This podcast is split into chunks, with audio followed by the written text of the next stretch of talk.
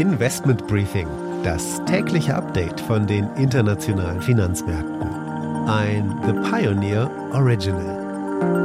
Die Stimmung ist ein Pulverfass. Im Zentrum stehen wieder einmal die Notenbanken. Die Fed hat die Zinsen erhöht um 75 Basispunkte. Das ist der größte Schritt seit 1994, also seit 28 Jahren.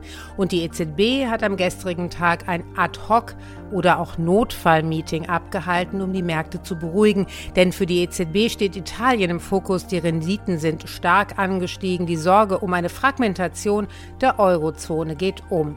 Russland liefert 15 Prozent weniger Gas nach Italien, sagt der italienische Versorger. Das macht natürlich einmal wieder Druck auf die Gaspreise. Und das IFO-Institut und das Weltwirtschaftsinstitut in Kiel haben die Wachstumsprognose für Deutschland heruntergenommen. Derweil verdienen deutsche Stahlarbeiter in Zukunft mehr. 6,5 Prozent mehr Lohn werden diese kriegen. Es könnte der Beginn der Lohnpreisspirale sein. Damit einen schönen guten Morgen aus Frankfurt. Mein Name ist Annette Weißbach. Ich freue mich, dass Sie auch beim heutigen Investment Briefing mit dabei sind.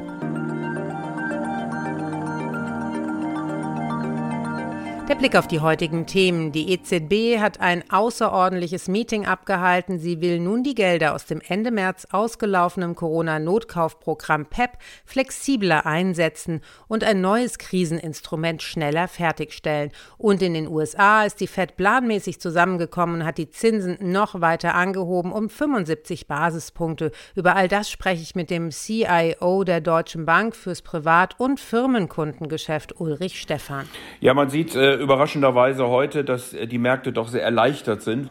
Und das äh, zeigt doch, dass man das Vertrauen in die amerikanische Notenbank nicht verloren hat. Danach schauen wir natürlich noch genauer auf die Reaktionen an den US-Finanzmärkten, wie dort die Zinserhöhung verkraftet wurde. Dazu dann ausführlich Anne Schwedt. Die Märkte haben die Zinserhöhung recht positiv aufgenommen. Die Anleger wissen es offenbar zu schätzen, dass die Notenbank das Inflationsproblem jetzt wirklich ernst nimmt. Die Aktie des Tages ist diesmal Fraport. Selbst der Vorstand soll nun hands-on bei der Abfertigung von Flugreisenden helfen.